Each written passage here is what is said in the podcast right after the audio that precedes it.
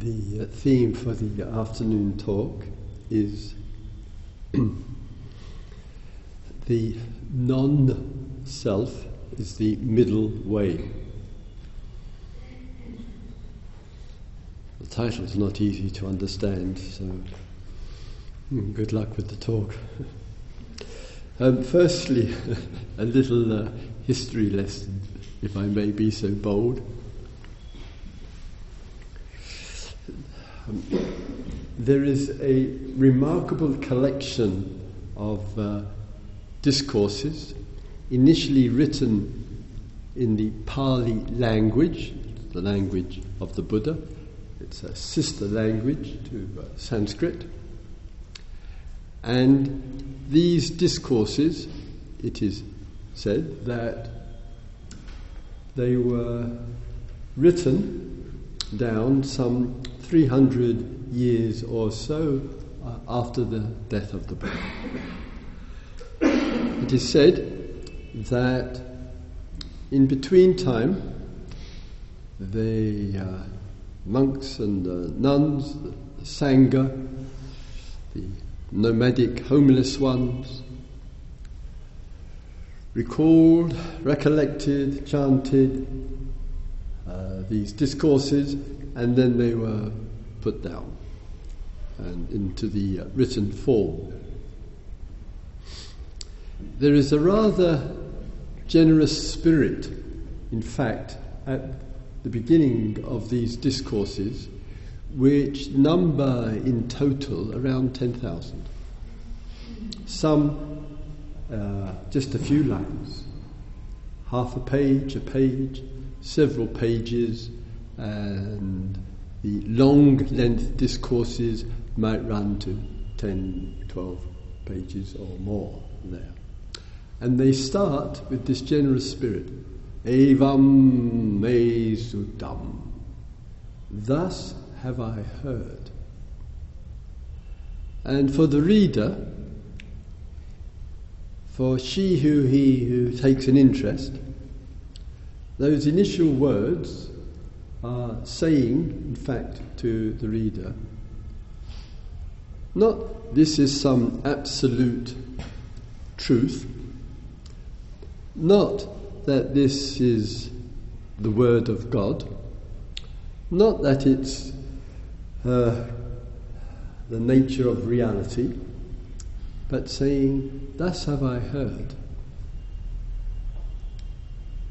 It could have been said like this. And from that initial flow on, there is, generally speaking, uh, an invitation to make use of these uh, ancient texts, not because they have an inherent importance, but perhaps can contribute to shedding light and, on our life and finding ways that these discourses called suttas, S U T T A S in Pali, S U T R A S in Sanskrit, that these suttas, sutras, can inspire us and encourage us to explore, to meditate, and to inquire. So, from time to time, with the uh, talks here with you, I of course make reference to the Buddha, and in fact, I'm drawing on Evam Me Suttam. That's have I heard. In my case, that's have I read. And the Buddha is a radical, he's a revolutionary. And he is willing and did question anything and everything. So, to take an example, in the tradition of the time, and I mention the past because it's relevant in the present, a strong view of the yogis was that all spiritual work had, in a way, two flavors to it. One was unity with Brahma, Brahma is the Sanskrit and the Pali word for God the Creator. No different in meaning whatsoever from Jehovah for the Jewish community, from God for the Christian community, from Allah for the uh, Islam, Muslim community. So the yogis wished to achieve oneness with God. This was the whole purpose of the religious spiritual life. And the second which went with it, especially in the yogi meditation tradition, was to realize one's true self, to find one's true self. And in finding one's true self, one was liberated one was enlightened, and one had found one's authentic, higher self. To put it politely, the Buddha kind of rubbished both views. It created a stir in very deeply religious India. And with the first, he dismissed the view that there is a God out there who is the creator. Essentially, there is no evidence for this. And if this God out there who is the creator loved us so much, why is there this appalling suffering on this earth? And he took the word Brahma, God, the divine, and moved its location. I regard it as a brilliant uh, insight from an external God out there and referred to abiding with God as a deep inner experience which is realized and shown to us through a profound love and friendship with life, to compassion, which is the action to relieve and end the suffering of others, to a remarkable appreciative joy for much which life reveals to us. And fourthly, uh, an equanimity, which means the extreme, extraordinary ability that we as beings on the earth have to be really steady and stable and grounded in the most difficult situation. As he said, we can be like a mountain in a hurricane. We have that power. So he said, one who abides with God, Brahma Vihara, one who abides with God experiences, knows deep love, friendship, kindness, compassion and the action to end suffering, appreciative joy, and equanimity. And this is the confirmation. Because as we know, history, and it continues to show itself, how easy belief in God has led to violence, exploitation, abuse, uh, credible discrimination against women, patriarchal systems, and much, much more. And the Buddha dismissed it. This itself, remember, in India, with the Brahmins who believed we hold the message of Brahma, it sent shockwaves. Shockwaves. And the same teaching, this is of the Buddha, said equally, one may believe in God, There is no problem in this tradition of those who sincerely and deeply believe in God, the Creator, God, uh, Brahma, the Creator, God, Allah, if it reveals love and friendship and much more. If that is the outcome, and for others, there is no belief in God, but there is deep love and deep compassion. So it's not the belief that matters, it's what the heart reveals. And it could be worth your while, while you are here, possibly for some, what's your relationship to G O D? We can reflect on these things. Some people reject the word, it's your right. Uh, other people are not sure about the relationship to G O D. Other people love the language of G of God, of G O. Really comfortable with it. This tradition says all three relationships are fine. Appreciate, touched by it, love the word. No thank you, not my cup of tea at all. Actually, at this time in my life, I'm not sure. I'm interested.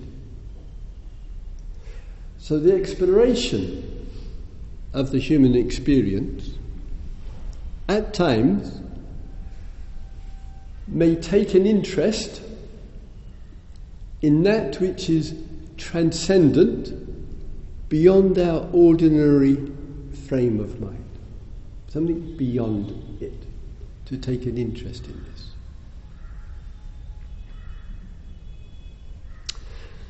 The yogis came bless them. They're uh, uh, still around in various forms, including in the hall here and uh, elsewhere. And were committed to their asana. If you ask the yogis of India, say the word asana, they will think sitting cross legged. That's how it's used in, amongst the yogis. The development of, uh, of yoga into a variety of asanas in the ways is relatively uh, recent, but in the everyday sense of the ancient yogis, it was the sitting to find the higher self, the true uh, self. the Buddha's view and concern about this is in the complexity of our inner life. There's a simple question on this point. Who on earth is saying, Aha, I have found my true self? Who is making this claim? Or, I have inside of me my false self, my problematic self, my difficult self.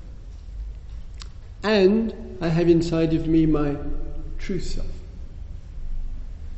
Who is making this division?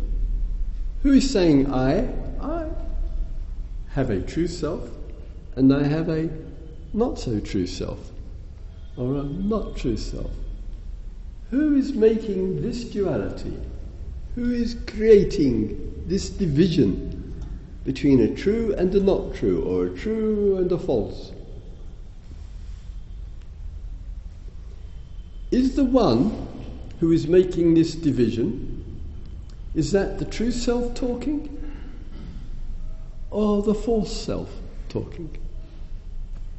Problem. And if one decides, oh, that's my true self talking, and it's not my false self, who is the one who is deciding this? Or if it's, oh, no, it's just my false self, I'm just caught up in dualism. Oh, If I'm caught up in dualism, who is deciding this dualism? Problem. This self, higher self, lower self, better self, not so good self, true self, false self.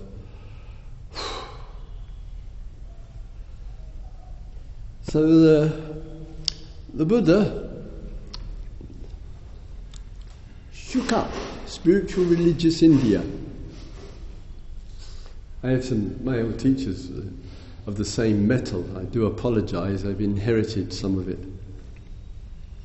Ajahn Buddhadasa in Chaiya, in Suan Mokkh, the great radical reformer there, during his lifetime in uh, uh, Thailand, being there with him during the uh, 1970s, uh, I would witness the waves. So sometimes in Thailand, amongst the rich and the powerful, some would say of Ajahn Buddhadasa, ah, oh, Thailand, we have this arahant, this great liberated, enlightened human being. All praise would be going to him. Then a few weeks, months later, a year or two later, to be a different leadership, a different prime minister, a more right wing prime minister. But at that, he's a communist. He should be disrobed. He is not a true respecter of the Thai tradition. And then that view would go away, and then another one would come in. And then he wrote a book called Dharmic Socialism. Oh, did that cause a storm in time? So he spent 60 years in the forest, hearing praise and blame because of the radical views that he uh, expressed. He said to me once, and to others, it's a memorable one liner. The Buddha would have agreed.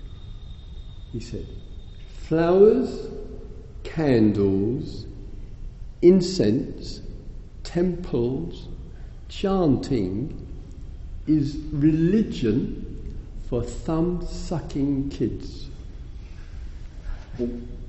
Ouch. he never had a temple in the forest. No interest. Just free spirit, not afraid, there. And then, of course, as it often happens, when he died, suddenly the people of Thailand loved him forever within a few weeks, they had four postage stamps in his precious name. This happens with people. Controversial during their life, difficult, problematic, outspoken, and when that person dies, oh, wonderful teacher wonderful monk, etc. Interesting. Humans and our relationship. So the Buddha, in this exploration of the self, in the radical view there, he gave his first talk, probably five minutes walk from here. He spent quite some time here. He spoke with his friends. He gave up this, the intensity of such a practice. Went to Bodh Gaya and had a memory. And a, it was a small memory. And the small memory was when he was young, he doesn't say the age, six, seven, eight, or ten of sitting under a tree watching his father, King Suddhodana, ploughing the field to um, mark the beginning of the rice season. This was the custom of the, the royalty. And while sitting under the tree, he remembered, this is a 35 year old man, wow, I experienced calmness, clarity, happiness, a depth of concentration, a sense of well being. I was reflecting. Could this be a really wonderful doorway to a deep awakening? And he left the hard practices here, went to Bodh Gaya, then the realizations came, and the first thought soon after was let me walk the 180 kilometers from Bodh Gaya to Sarnath. I have my five best friends living here in the jungle. It's called the Deer Park at that time. I'm going to talk with them about what I realized. When they saw him, they saw that he had put on some weight. Oh, he's not a serious yogi. He should be as skinny as skinny. Sometimes when I was a monk, not because of any virtue, I got very thin, very, very thin. And sometimes the monks would say, under his robe, there is only a coat hanger. So he then began to speak. This first talk is of relevance to every human being. It's an extraordinary talk. He said, human beings, I'm putting it in contemporary language, are concerned with the self and in two directions. One direction is the building up of oneself, self importance, accumulation for the self, being somebody. The inflammation of the self, self promotion, self advertising. That's one. The building up of the self. And the other of human beings is the swing in the opposite direction to the putting of oneself down. Not feeling good enough, feeling a failure, a lack of self worth, self negativity, self hate, self harm, self abuse. And we, as human beings, can spend our life moving between these two extremes. The self of building oneself up into self importance and being preoccupied with that. And my goodness me, we live in an, a dogmatic culture. East, west, north, and south, I'm talking about on the planet. Of build yourself up, get this, you can succeed, achieve, gain, gather, have, own, possess. Tremendous pressure. And the opposite to this, and often it is a running away from it, is the self hate, the self blame, not feeling good enough, feeling to be a failure, and of course, all the comparing. So he said, the middle way is the not self. Title of the talk. The middle way is finding and getting to know between these two extremes. And in that exploration between these two extremes, that, exploration is liberating the human being. It is freeing the human being up. Because there is a sense through the wisdom of life that life in its true nature is not about self building and self rejecting. It's a misplaced situation.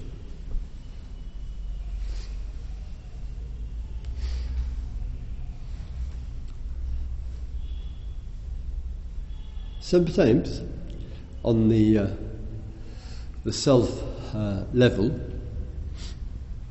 especially if you're in a job like like like uh, I, I, I have, there's quite a lot of words which are used, which how to say here.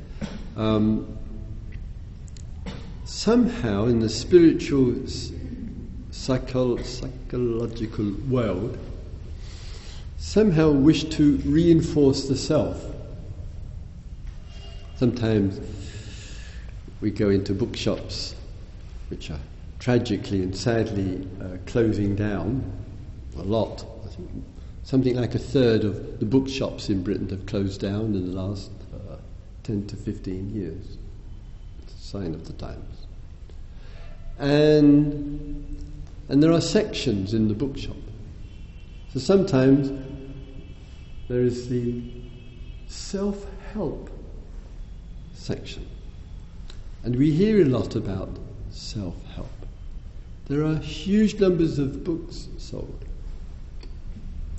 But sometimes, with all the lovely comments in the book, why is it so difficult to help ourselves.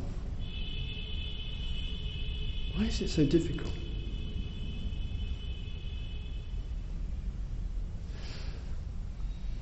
Sometimes we are told, these are all questions for reflecting on, and I'm just uh, uh, talking for the sake of talking here. There is a common view.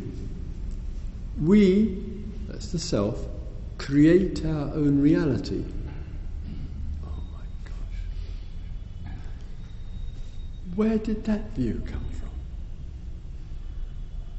If we, even if we just created our own inner reality,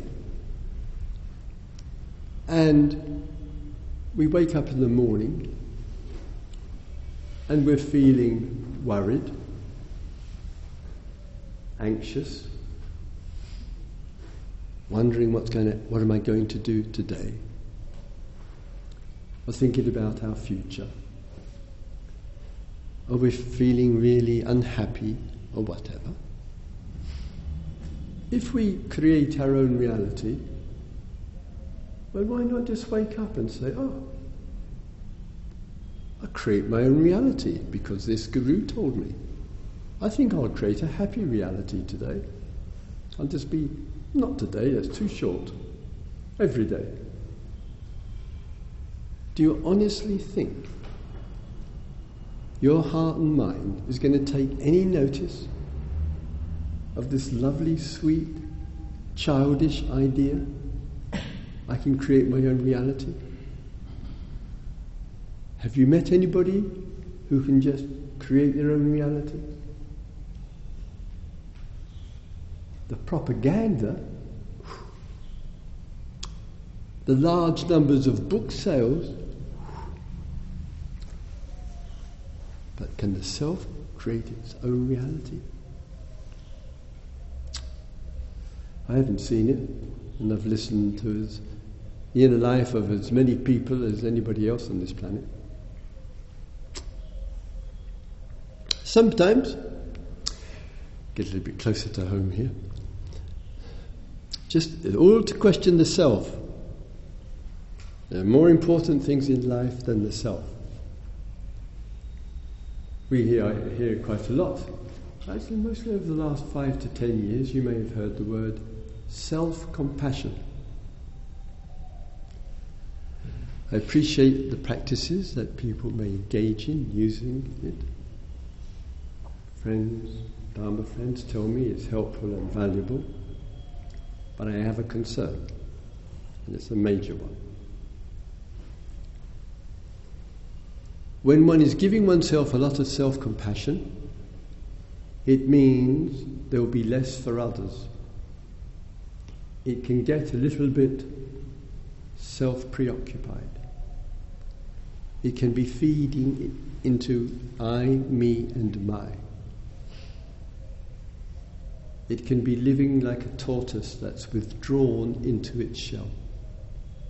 Self compassion, self compassion. And then adding on at the end, oh, sabbe, satta, sukhita, hontu, may all beings be happy. Self compassion, self compassion, um, self compassion, self compassion.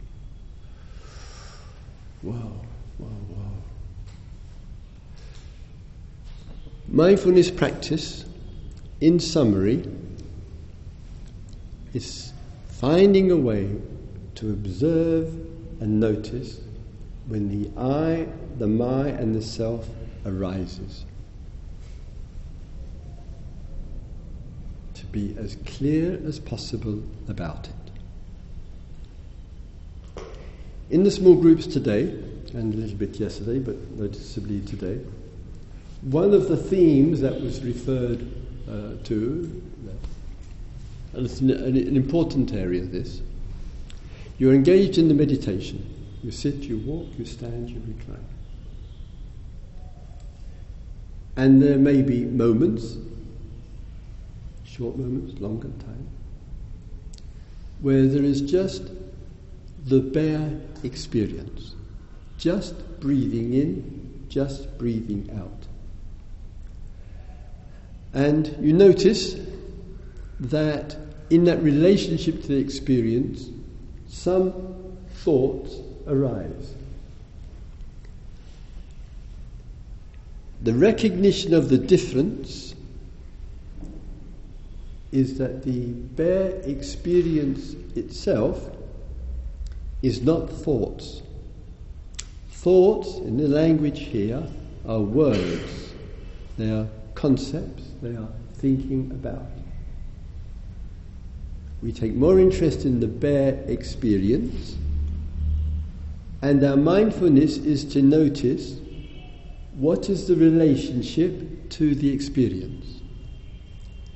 And sometimes it is a simple description, such as, oh, I am sitting here, or right now, I am listening, this person, I am speaking. So there is the event, in this case, the words coming out of the mouth. There is the bare experience of just listening, hopefully. And there may be, with the bare experience, a comment. I am listening. Simple description of the event. The simple description of the event. I am sitting, I am listening. I am sitting, I am speaking. If the Buddha is sitting in the hall listening, there'd be the sitting and the event and the simple use of language I am sitting and listening to this person. Right? Clarity is to see that, but clarity is to see what happens after this. What does the mind, what happens to the mind after this?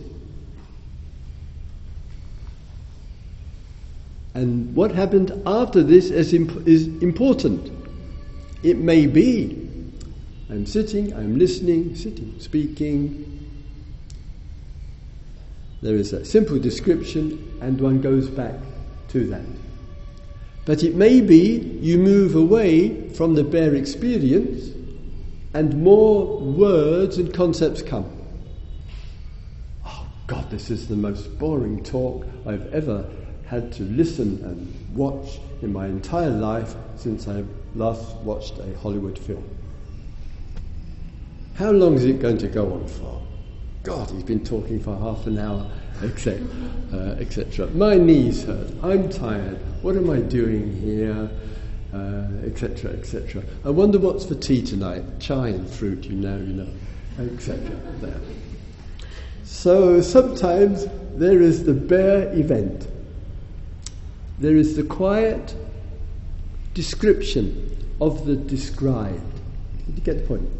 The described is just sitting here, you and me talking, you listening. Thank you for listening. And from the bare description, other habits and patterns might start to come in.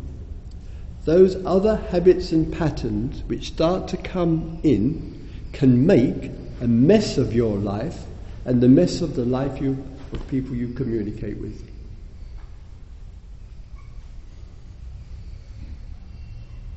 It's not in the event directly. Sometimes closer to, but that's another story. It's not in the bare description. It's what happens, what we do with it. There can be the bare experience, there is the short reflection, this is how it is, just breathing, just sitting, just experiencing the body, the bare experience with the description, and out of that may come, possibly, it's a miracle, I know, one line, and it just registers. One person kindly said to uh, myself in one of the groups uh, today, just sitting and listening, lots of words were used. One of the words that this swallow used was witness organic life. And hearing of that, something registered, something touched. The wonderful um, American poet, Mary Oliver, who many of us, it's an English understatement to say we love her to bits. We revere her. She's a, a patron saint of the Dharma community. And just a few weeks ago, at the age of 83, Mary Oliver left this world.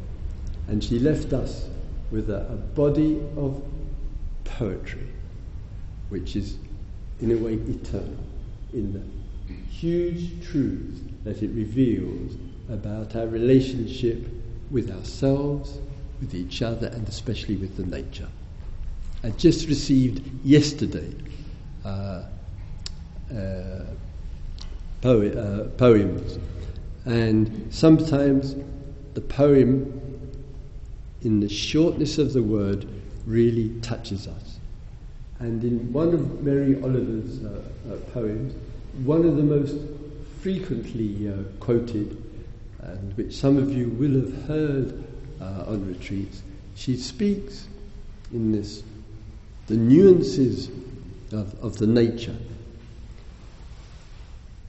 and then, forgive me if I haven't got the precise words of Mary.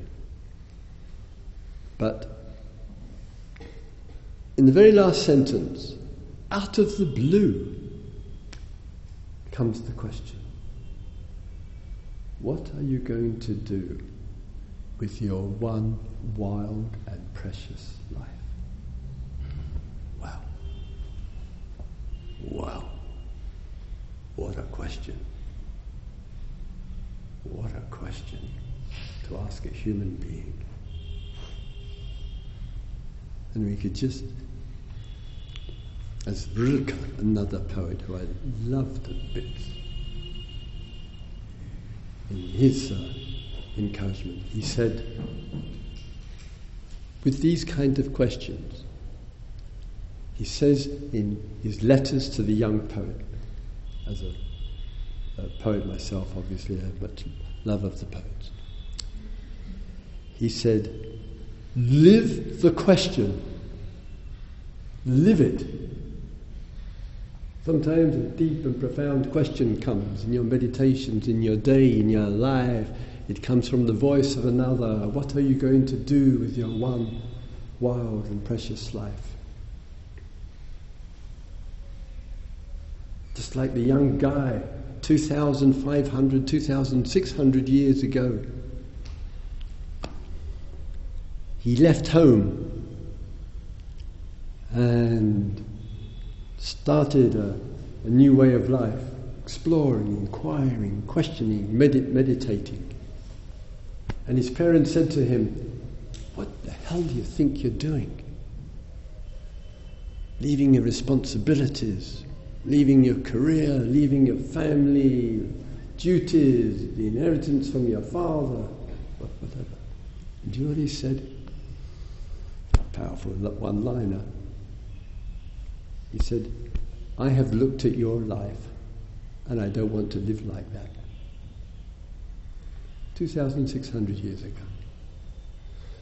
Some of us, we looked at our parents' life, we love our parents, we can be very grateful to our parents. We looked at their life, the arguing, the shouting, the moodiness, the, in my case, family, slamming of the doors, and much, much else, and said, Thank you, no thank you.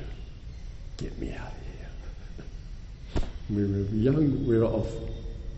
Well, so sometimes we have questions.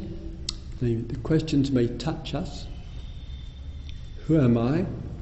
Deep, profound question. Many questions. Listen to gut. Live the question. It's revolutionary. It's awakening. It shakes the life.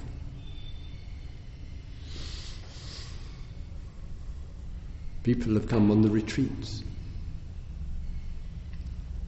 They are very, quote unquote, successful.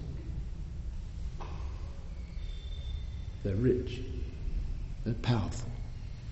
They're CEOs in large companies. But deep down, something's missing. In my view, such people are the unsuccessful. And sometimes I mean, turn up on the retreat. And sometimes unexpected, they're meditating. Then I want to reduce the stress. Okay, it's a nice idea. This is not a stress reduction course, it's a stress destruction retreat. It's a different ballgame. And the, a good person doesn't come.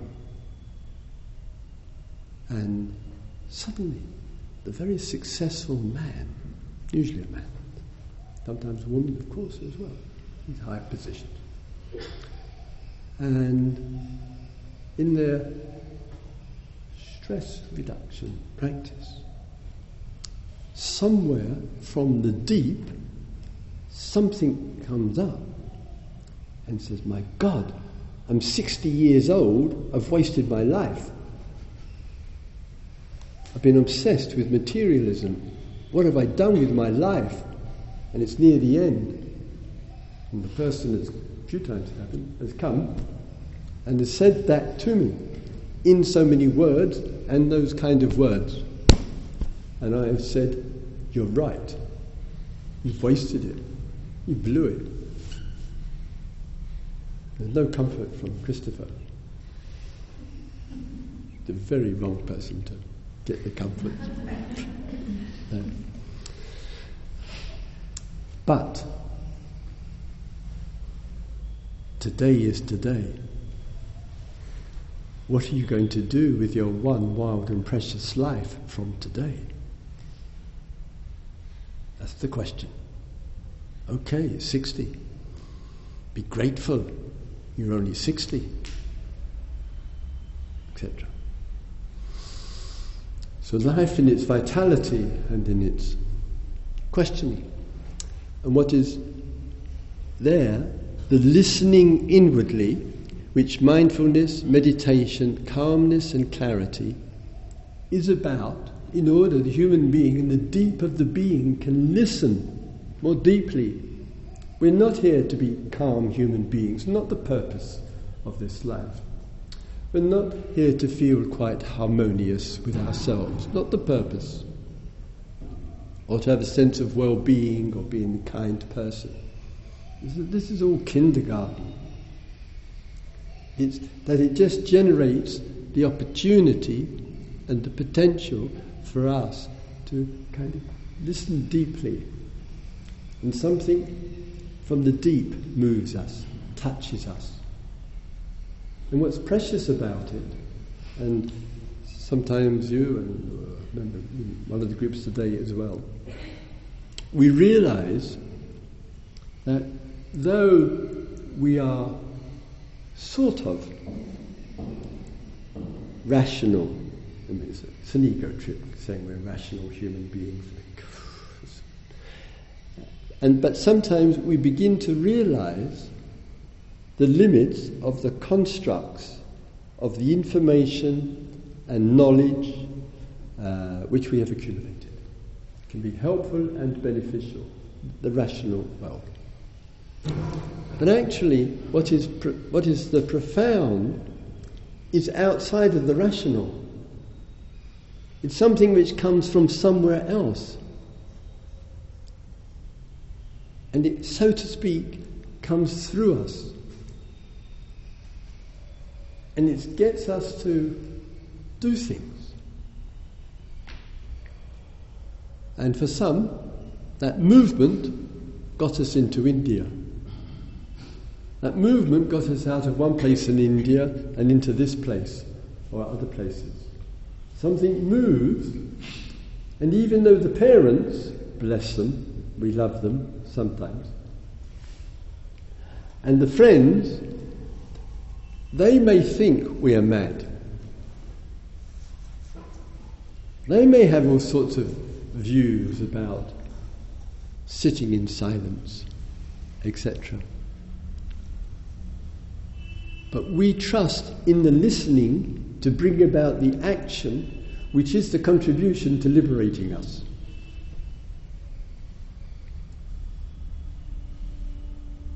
The very initiative to explore is an expression of something which is liberating the being. It is not that liberation is far away. The Buddha says the knowing of liberation is a seeing and a knowing.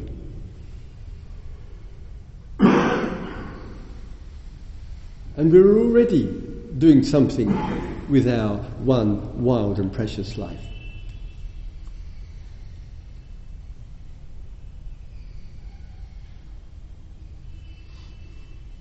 And all of that expresses a middle way which is not about putting ourselves down or trying to build ourselves up. The middle way is the liberating way for us. And out of that comes a lot of uh, happiness and joy, kindness and empathy, and, and uh, much more. Hang in, stay with it. It's a well trodden path. Has a pretty good track record over the last two or three thousand years.